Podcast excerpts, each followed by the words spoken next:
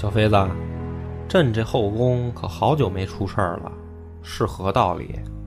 自从娘娘和太后去了，皇后可就跟幽琴家具飙上了，现在御史想死个人比登天还难。那皇后近来有无新的嗜好？皇后厨艺见长。哎，那刀架子换了吗？尚无安排。把刀架子那螺丝，你懂的。诺。本节目由幽琴家居天猫旗舰店冠名播出。小飞子，计划顺利吗？皇上，皇后没事儿，御膳房的老王和洒家成同行了。人生总有酸甜苦辣，梦里浮现魑魅魍魉，何卷难掩功名利禄，举杯一满贪嗔痴狂。也使下酒四电台，道出不一样的精彩。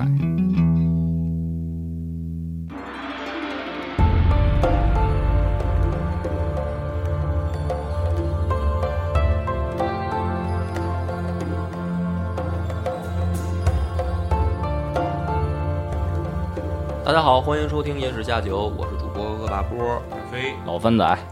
橙子，你不打招呼了？你那午夜脱衣服，你必须得打出你的这个特征性的声音。我还在呢。行了，别娇喘了，别娇喘了，还不如先走呢。这个今天啊，咱们就不废话，直接开始故事了。啊，主人公还叫刘裕啊，但是上面一个日，底下一个立，那个裕了。所以刘宋王朝啊，有三个皇帝叫刘裕。这是最后一位了。这孩子呢，我为什么叫他孩子呢？后面你就知道了。那一共到他死的时候也没多大。他呀，但是你别看他年纪小，我不得不说，他绝对是一天才。啊，这天才还不带引号，还是双方面的天才。先说第一个天才在哪儿呢？就是他的这个胡闹的这劲儿。啊，当然我也说了，这个刘宋的史书被抹黑的比较厉害，天才。但是他在这方面就是胡闹，绝对是个天才。我反正前面那两位啊，你说后面有没有赶超他的呢？肯定是有的，不务正业或者同宗同族之间互宰。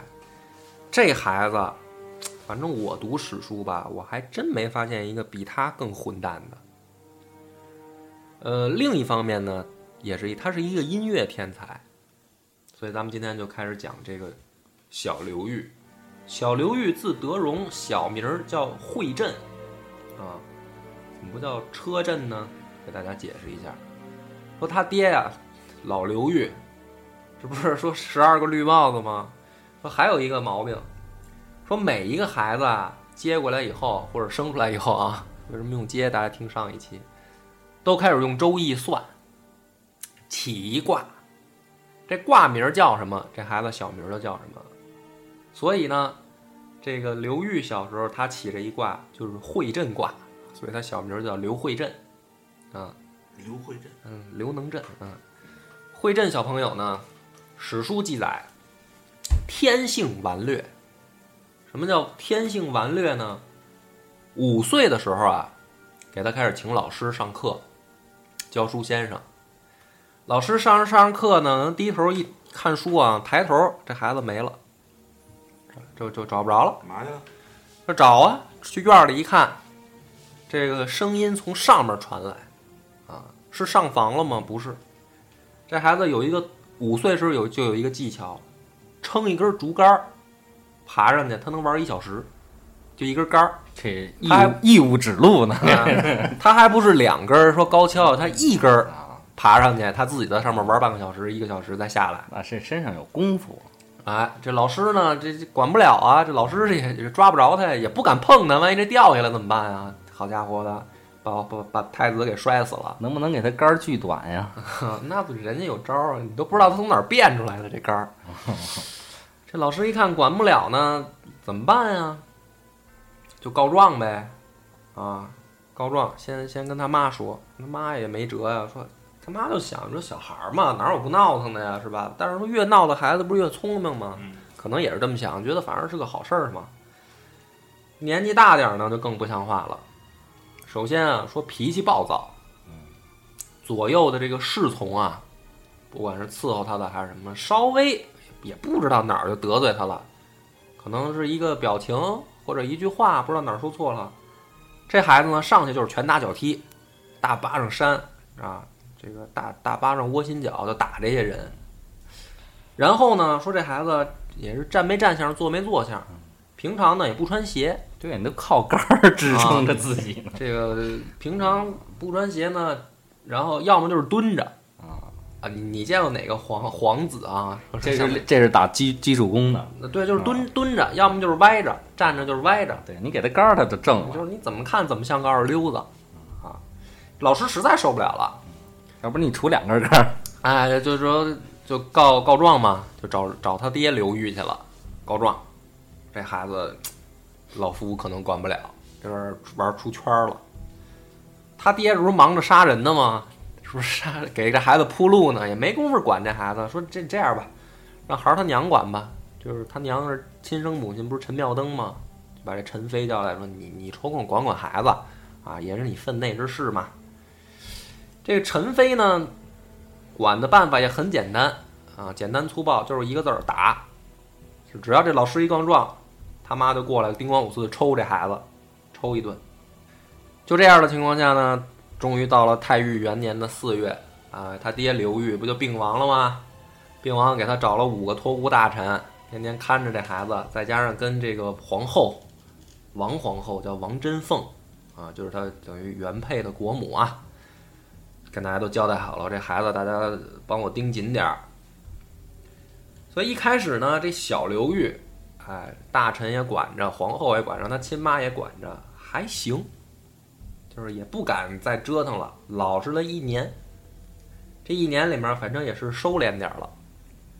第2年，元服了，哎，行冠礼，成人了。过了这个，刘裕就高兴了。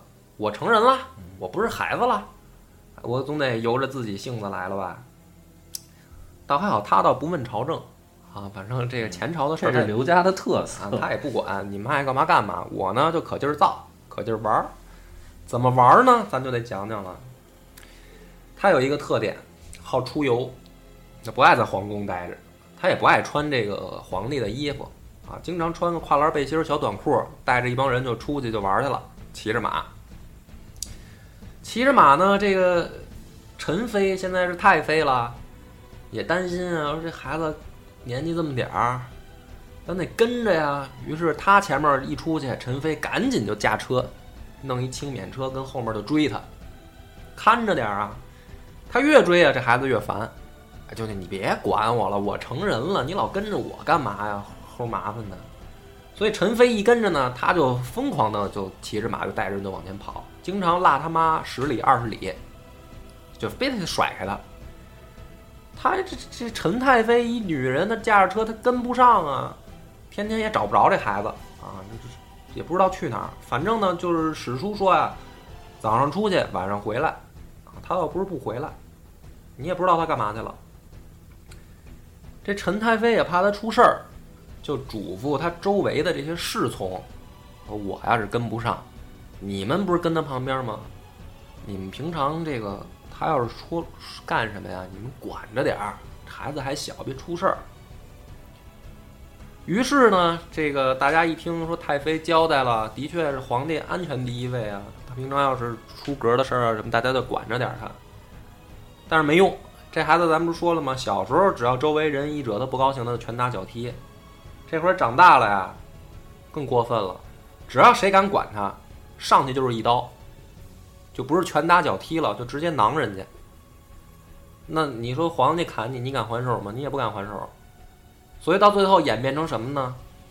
这孩子出去啊，骑着马疯玩啊，大家剩下的侍卫啊，搓一堆儿，在可视线范围之内，就是他别跑的我们看不见了，然后大家坐在一边看着他耍，也不敢上去劝，就是大家找一个地儿看包啊，您耍您的，我们跟着。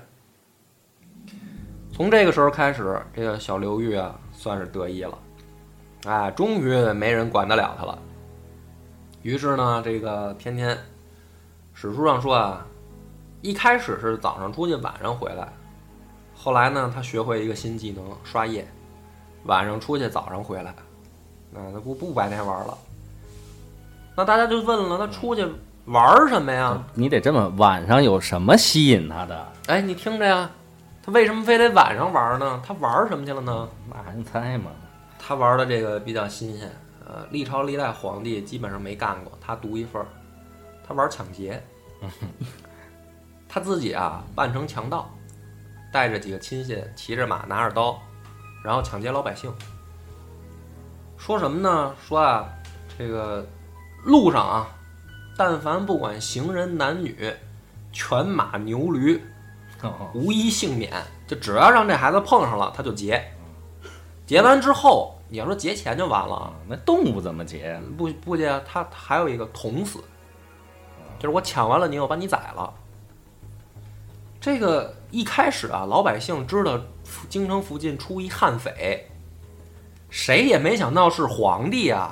说这悍匪是皇帝，后来大家知道了，为什么官府不管啊？是没法管，谁敢管皇帝啊？于是弄得首都附近啊，说是甭管黑天晚上，因为他后来晚上大家不敢出来了。这孩子说这个生意这一个月没开张，那行了，你们不是跟我来这套吗？咱还是回到原来的作息时间，那白天出去劫，白天抢，导致呢这个首都附近啊，大白天没人敢开门，你不知道什么时候这位爷出现啊。出现了你就是个死，所以白天也没人上街了啊！这个大家都躲着。这孩子呢，就是反正生意难做了嘛，大家都会躲了，所以更变本加厉啊！谁见人杀人，见狗杀狗啊，见驴杀驴，谁也不放过，就这么折腾。而且呢，后来这个史书上说啊，他折腾的出圈什么，他有工具，他平常啊背一包，这包里边是什么呢？斧子、锤子、什么凿子、钳子，就是他这些刑具，人家自己随身携带，弄一个工具箱啊，天天带着，逮着人了啊，谁不小心落他手里，就大街上啊，这孩子开始给人做手术。怎么做呢？要么是这个斧头砍头啊，要么是钢锥戳屁股，要么是锤子砸阴部，反正就是变着法儿的折磨人。和老石家那挺像，对，但是你这么分析来说，他爹呀，可能这孩子还真是亲生的，就是从侧面来讲啊，咱给人翻了案了，都这么得意。不是，这还没完，他当街弄这些事儿啊，有一回就是的确太残忍了，拿这个钢筋戳人屁股，给人戳死的时候啊，他周围有侍卫啊，还有什么，比如说掏心脏、锯胳膊什么的都干，在大街上。有的侍卫也受不了了，太血腥了，就是皱着眉头或者别过头就不看了嘛。这位爷发现了，不高兴了，什么意思啊？你什么表情啊？你不乐意了？不接受组织的考验。他怎么办呢？他说：“你站好了，站直了，啊，把衣服解开。”旁边人抓着肩膀摁住了，他拿长矛就把皱眉头这哥们儿噗就给捅了。就是你还不能不乐意。你表情上让我感觉不爽也不行，就这样。然后呢，就反正大白天吧，这个横尸街头是常有的事儿。老百姓说这孩子一看见血就高兴，说鲜血四溅的时候，他在旁边手舞足蹈，心花怒放的。而且是什么呢？一天不杀人，他就浑身难受，不舒服。哎，我觉得今天这白过了，然后闷闷不乐。就在这样的恐怖气氛下啊，这属于首都附近，基本上就是这老百姓也是觉得没什么盼头了。他为了自己啊方便玩，在药灵殿上，原来这是老刘裕啊办公的地方，您书房啊，他在这儿干嘛呢？养驴养马，就是把他爹的书房改成这个马厩了，这回没捅啊。然后他自己的床边上，他弄一马槽也养马。这孩子是不是那多骚性啊？对啊，他也不嫌臭，反正啊就是高兴。为什么呢？就是我什么时候想出去了，我上马就直接就走，那省事儿了，睡马车上呗就。然后这个于是呢，大家就传了，坊间就传了，说这个可能不是老皇帝的亲生儿子，说他爹可能是那个李道儿，就是谣言四起了啊，坊间流传。他自己知道吗？他知道了。哎，你觉得这事儿他知道他该怎么办啊？是不是杀人对吧？对啊、谁说我宰谁？对呀、啊，他没有他，所以说他是独一份呢。他知道了以后，他管给自己起一名叫李统，号自己李将军。你们不是说我爹姓李吗？对了，我他妈改名我就姓李了，就这么一混蛋。这是杀人，这孩子还不光杀人，他反正15岁啊，开始好色。到岁数了，到岁数了。你还别人他是15岁开始，他9岁就结婚了，就有媳妇儿，他就知道这事儿了。然后呢，10几岁啊上街，之前不是杀人吗？现在还得加一条，还得强奸。有一回更出格啊，他说他有一回出去玩，看见路边上一姑娘冲他乐，他就来兴致了，下去就看着这姑娘。实际上怎么回事呢？就是还能有人看着他乐是怎么回事？这是一傻子。就这女的智商有问题，是一傻子。你要说一般人就走了吧，傻子嘛。他不去，他把这女的给办了，把这傻子给强奸了。强奸以后自己挺高兴，哎，没玩过傻子，特好。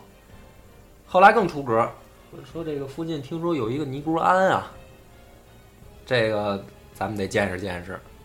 于是带着手下冲到尼姑庵里了，一进去他就高兴了。嘿，一帮秃亮亮，都没头发，好玩啊，没见过。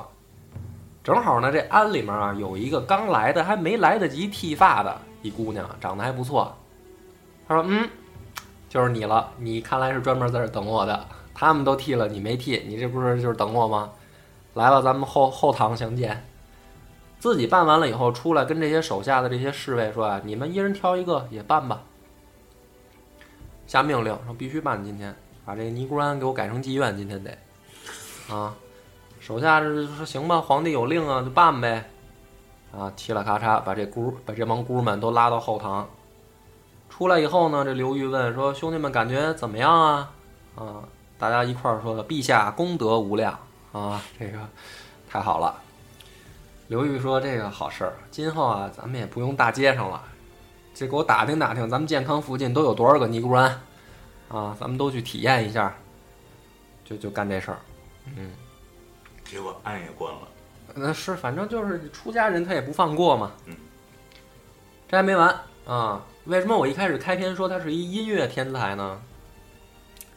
说啊，凡是这些这个什么打造个金银首饰啊，做个衣服啊这些事儿，他无一不会。平常呢就喜欢跟这些市井的人在这儿混。这些小手艺、小买卖，他特喜欢。最神的是呢，古代有一种乐器啊，叫篪，实际上就是像咱们现在的箫一样。他呢也没吹过，他看见有人吹，他说我也要来。一拿到手里面，他就会吹，就能吹成曲子，吹成调。所以他的确啊是一个。天才，在这方面我觉得这有点贴金了啊！能吹出声来，啊，吹成曲子还是有点难。就跟那个电影《海上钢琴师》似的，这就是有这种天才啊！玩乐器方面，他就有这天才。就不能让他看见管儿。然后呢，这个还有的人传说呢，说这孩子有多动症，就是他为什么这么暴躁啊什么的，他就是多动症。用咱们现在的话说，就是反正先天的啊，也不是后天的。浑南事干多了，这个朝中啊有一个人就看不下去了，就是阮殿夫，帮他爹呀宰刘子业那位老臣了。老头琢磨，是时候又到兄弟们亮手艺的时候了，是吧？我能帮着你爹宰了刘子业小皇帝，今天老夫看来又要替天行道了。我也能宰了你。于是呢，这个阮殿夫开始召集部曲，咱密谋吧，啊，轻车熟路嘛，反正也干过一回。结果好死不死啊，消息泄露了，也不知道是谁啊，就把这事儿告诉小刘裕了。刘裕一听说，嚯，还有人想动我，好，把这个涉案者全部抓起来，一般呢抓起来宰了也就完了呗，他不信，公开行刑，哎，在闹市老百姓都得来，都得看，今天大爷要宰人了。他在那儿一边在底下看，他还不过瘾，好几十口子上百人呢，整个一个家族都给抄过来了。他说你们这砍得太慢了，拿刀来，我自己来，自己皇帝啊抄着刀下场了，开始什么剜心掏肺砍头，他自己一门灵，最后还不过瘾，还是嫌慢，这样把这人都躺地上，都躺好了，躺成排，躺完大家说你要干嘛呀？这皇帝走了，过一会儿驾着车过来了，开始压，不是拿刀砍慢吗？你们都躺平了，我拿着车压你们，这多快啊！一趟过去，十几个就报销了，他就这么干。然后呢，还有接着得涉案的人告发呀、有没有人参与其中的，连带的也有报复的啊，就说谁谁谁也参与了，继续啊，继续这个甭管是谁，他也不查，只要说有人告发，就拿过来一块宰。直到最过分的是有一个什么呢？有一个叫孙超的，啊，被他逮着了，他过去刚要宰，孙超就说这是饶命啊什么的，我真没参与啊什么的。这孩子突然停手了，停手了，大家觉得是不是要饶他一命啊？他接下来说的谁都没想到，他问这孙超：“你是不是吃蒜了？”孙超也一愣，说：“没有啊，没吃蒜啊。”这孩子说：“不对，你肯定吃蒜了，你有口臭啊。”于是怎么办呢？他说：“把那个小刀给我拿来，肯定吃了。”当着大家面就把这人给肚子给抛了，然后呢在里面找蒜，那肯定吃蒜了，这么味儿啊，就这样。还有一个呢叫这个杜佑文的哥哥叫杜书文啊，本来已经跑了，跑到玄武湖了，后来呢被人家告发了，说这兄弟要溜，他说好行，没关系，跑不了，自己骑着马拿着槊追啊，这是皇帝什么事都喜欢亲自上阵，自己追上把人捅死。反正就在这样的情况下吧，这个基本上杀人是让他杀出这个后，所以我就说后来没人能超过他，历朝历代我没见过这么混蛋的皇帝，是吧？杀老百姓，然后杀大臣，最后呢也开始了这个终于对宗室下手了。他跟他爸反着，他爸是先杀宗室再杀大臣，他是终于最后对宗室下手了。为什么呢？其实这个也好解释，因为被他爸都杀的差不多了。就是记得咱们上回说了吧，唯一有一个18弟刘修范漏网之鱼，咱也说为什么了，因为能力实在是太平庸了。这个小刘裕说了，我觉得我爸好不容易给我留下一个宗室啊，我要不宰了他怪可惜的。那就唯一一个漏网在他爸那儿的漏网之鱼，在他这儿也给报销了。这么杀了以后，这个别说满朝文武了，最后太后王贞凤啊，就是他爸的这个原配国母，现在是太后了，也看不过去了。太后就琢磨了，说这孩子小的时候我说他不是还听吗？管教他不是还听吗？现在这个已经是过分到没边了，我也该说说他了。于是呢，这个太后，这王贞凤还是史书上看是个挺正直的这女人，就教育他，说你哪能这么干啊，乱杀人，什么刘世基啊，这败在你手里了，将来什么的就说他。这孩子一开始呢，还真没敢动太后，但是呢，很烦，你这老说我干嘛？烦，哎呀。终于呢，到元徽5年的5月端午节的时候，太后呢也是礼尚往来嘛，就是送了他一把这个羽毛扇，啊，端午节大家送礼物。史书上说啊，说他嫌这扇子不好看，啊，再加上平常这王太后老说他，这不是正好要回礼吗？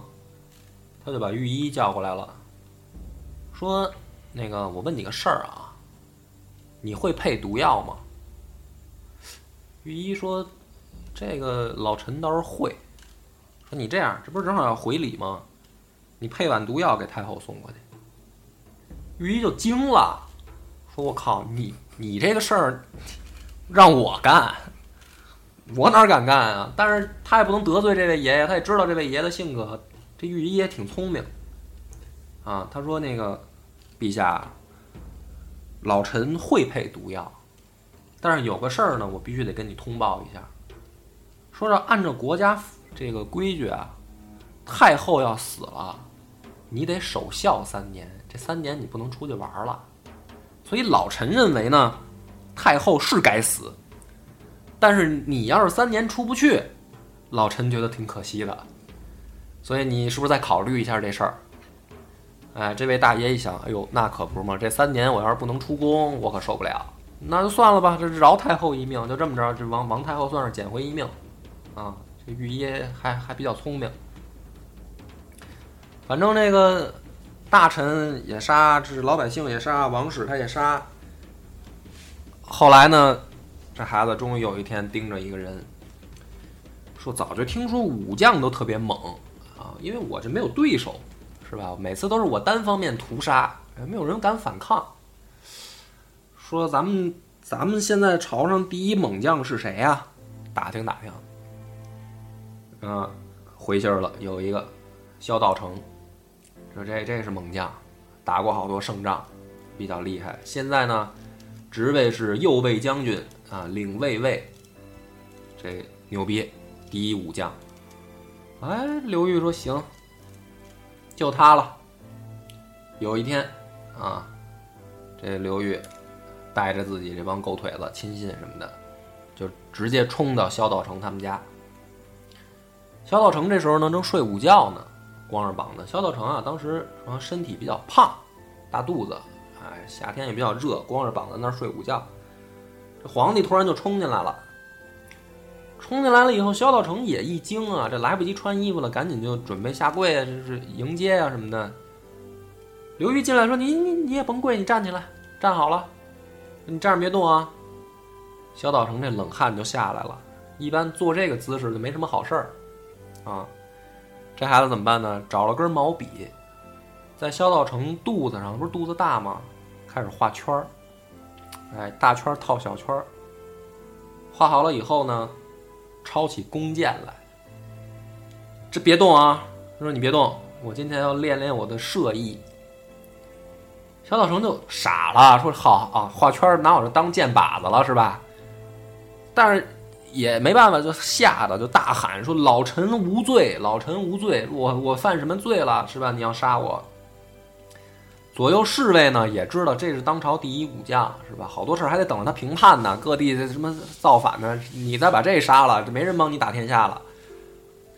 于是呢，这左右也有反应快的，就说：“陛下，这个萧将军啊，这个肚子的确是一个天生的好箭靶子，但是呢，您要是拿真箭射，我们也知道你的这个武艺啊，肯定一箭它就报销了，你以后就用不了了。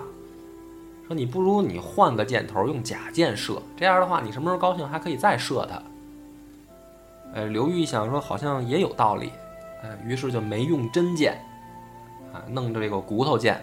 叭！一箭钉萧道成肚脐眼上了，说怎么样？看我这个剑法。然后大家都跪下说：“陛下神剑啊！”他也挺高兴，说：“行了，今天玩到这儿差不多了，就走了。”萧道成在那儿一身的冷汗啊，差点就今儿就交代在这儿了。于是呢，这萧道成就开始琢磨，说碰上这么一疯皇帝，今儿躲过一劫，谁知道他明儿来不来啊？这刘裕回去以后呢，也不知道是想什么呢啊，就说：“哎，我今天本来是要去杀他的，怎么没杀成啊？又让他活一天，不行，明天我还要去宰了他。”赶紧啊，这些人就传信儿，就传到他妈陈妙登那儿了，就说皇帝最近越来越疯，要杀武将了。开始，陈妃也坐不住了，终于过来就拦他了，说：“儿子，你杀别人我也管不了你，连帮你打仗的人你要都给宰了，你这将来这谁帮你评判啊？你别闹了，差不多得了。”这萧道成一开始啊也学机灵了，不敢见刘裕了，于是呢天天请病假，把院门一关，就说我病了，我也不上朝了，谁也别放进来啊，咱们惹不起，咱躲得起。这刘裕呢天天到萧道成门口溜达，老不开门，进不去，怎么办呢？放火吧，把他们家烧了吧，就开始在外面点火。点他放火他倒不专业，都点不着啊，烧不起来这火。天天他也见不着萧道成，就生气啊，雕了一木像，雕成萧道成的样，天天就拿箭射这木像，心情也不好。不是咱们不是之前也介绍了吗？他一天不杀人，他心里边难受，憋得不舒服。然后呢，脾气就更暴躁了。说有一回啊，出去玩，他这个侍从张五儿的马不小心这个掉湖里了，可能道比较窄啊，在旁边被他给挤下去了。他也不高兴啊，你会不会骑马？过去一毛就把这马戳死了，然后就要戳人。反正天天就也不知道他想什么。这个时候呢，这个有人就说了，说这个皇帝心情不好，咱得给他找乐子。当然也是小人啊，说哎，最近啊，听说有一个大臣叫孙伯，家里有钱，你不是爱打劫吗？咱抢他吧。这事儿他来兴致了，说哎，好长时间没干劫道的事儿了，说走，杀不了萧道成，杀这个孙伯。带着人就冲到他们家。这孙伯当时啊，家里刚死人，哎，正办葬礼呢。他就冲进去了，拿着刀。孙伯一看就明白了，今天就到自己了呗，也不管不顾了。上去以后啊，一把揪住这个刘裕的耳朵，揪着他就骂，说你啊，比这个上古的这个桀纣还要坏，没见过你这么混蛋的皇帝。就骂他，因为他不敢杀皇帝，他就骂。左右上来一看，这皇帝受欺负了，直接乱刀就把这个孙伯给砍成肉泥啊！刘裕的一块儿，你敢掐我耳朵，一块儿在那儿乱刀就剁啊！就这么把这大臣给宰了。就在这个情况下，萧道成也明白了，哎，躲得过初一，你躲不过15啊！你碰上这么一混蛋，你光躲着也不是事儿。于是呢，就把自己手下一个亲信叫王敬泽叫来了。说先生，咱们商量商量这事儿怎么办吧，皇帝盯上我了。这王敬泽说呢，说我呢帮你去联络联络，看看有没有人愿意跟咱一块儿起事儿。于是呢，这王敬泽就联系到了刘裕左右的这些侍卫，就是他亲信嘛，看看有，因为他平常也宰亲信，这周围谁看不顺眼他就宰谁。最后一共联络了有多少人愿意啊？有25个人，就是他平常收尾也就是这些人，我觉得基本上就是100%搞定了，全都想宰他。这里面名单我就不念了吧，反正为首的几个杨玉夫、杨万年、什么吕新之、陈凤伯这些人，就史书上都有名单，大家感兴趣可以自己查。反正就是他周围这些侍卫全都跟王敬泽沟通好了，什么时候动手啊？其中呢，这个杨玉夫啊，本来刘裕还对他还不错，但是也不知道是这孩子脾气是什么，反正最近几次啊，看杨玉夫也不顺眼。正好有一天呢，到了7月7日七夕节，皇帝呢当天啊，带着这帮侍从啊，又去这个尼姑庵了，跟这个姑们开心完了以后，回来的路上啊。人他是逮不着了，大家都退避三舍嘛，逮着一条狗。好，今天晚上咱有下酒菜了，就把这狗给宰了。然后呢，又拿这狗啊到庙里边炖狗肉，喝酒，高兴，玩一天。玩一天呢，晚上回来以后呢，觉得这宫里面气氛啊挺喜庆啊，说今儿什么日子呀？人说了，今儿是七夕节，也就是乞巧节。传说呢是这个牛郎织女啊相会的日子，美好的一个爱情故事。刘裕说哦，说听说过。这个杨玉夫你过来，说你啊，今儿啊你给我蹲这院里，我交给你个任务，你就给我盯着天上，什么时候牛郎织女俩人在天上见面了，你叫我起来，我要看看。然后这还不算完。你要是没看见，没叫我，明儿早上我就宰了你。啊，我说过七夕节不牛郎织女相会吗？咱得见识见识啊！主要是织女长什么样啊？是啊，你要是说没有，明儿我就宰了你。你肯定骗我，你肯定是偷懒睡懒觉来的。然后呢，大爷进到旁边啊，这不是屋里宫女正玩那个穿针引线乞巧嘛？古代他有这个说祈祷一双巧手，就在七夕节玩游戏。他说我也来吧，啊，他干这事儿他不是有天分吗？是吧？但是喝点酒玩一会儿累了，就在这宫女房间里就睡了，等于没回自己寝宫。这杨玉夫蹲外面就琢磨说，让我等牛郎织女，我他妈等着才是真是见神仙了呢啊！那我等不着怎么办？第二天他就宰了我呀！杨玉夫一想，得了，要么你宰我，要么我宰你，是吧？反正咱们跟王敬泽也商量好了，而且今儿呢，你不是不回寝宫吗？你周围这侍卫就少，而且呢，这还不算。这刘裕平常啊，他不是经常半夜出去吗？大家不敢关门，不敢关城门，什么的这个宫门也不敢关。万一这位大爷什么时候突然要出去，说你关着门，你再来给他开门，没准一不高兴就弄死你。所以一到晚上，这皇宫里面啊，大门四处敞开，侍卫全都躲在班房里，传达室都不出来，就怕见着这位爷。这个杨玉夫一琢磨说，这不就是机会吗？哎，择日不如撞日了。于是呢，叫上另外哥几个，说啊，明儿他早上他说要宰了我，我看今儿晚上就是咱宰他的时候都到了。几个人趁着夜啊，进了这宫女的房里面，刘裕正睡着呢。哎，这杨玉夫叫上陈凤伯这几个人，抄出刘裕的刀来，就把这皇帝头给砍了。他这刀呢也有意思。啊，叫牵牛刀。哎，牵是那个成千上百那个牵，牛是牛肉那个牛，牵牛刀正好谐音呢，不是牛郎织女相会吗？大家就说这是野史啊，说牵牛刀在七夕节宰皇帝，就这么一点，有这么一事儿啊，独一份儿啊，后来没再发生过。死的时候多少岁呢？15岁，这还说白了还是个孩子。杨玉夫宰完了以后，拿着皇帝头说，皇帝没想到宰的还挺顺利啊，是没人管他啊，他们就是侍卫，是吧？他们不管谁管啊。宰完了以后说，咱这头怎么办啊？说嗨，这也好办，这不咱们都跟王敬泽早就捏过好了吗？说把这头啊连夜拿去给萧道成咱请功，剩下怎么办就看萧道成怎么办了。于是呢，这哥几个拿着这个皇帝的头，连夜就出宫，没人管，门都开着。出去以后呢，见了萧道成。萧道成一看，你事儿都办了，皇帝已经本来他也想杀嘛，挺好。这样你们连夜再跟我进宫。萧道成又拿着这头，晚上又回皇宫，也没人管，门都开着。到了皇宫以后，直接就到这个太后的寝宫。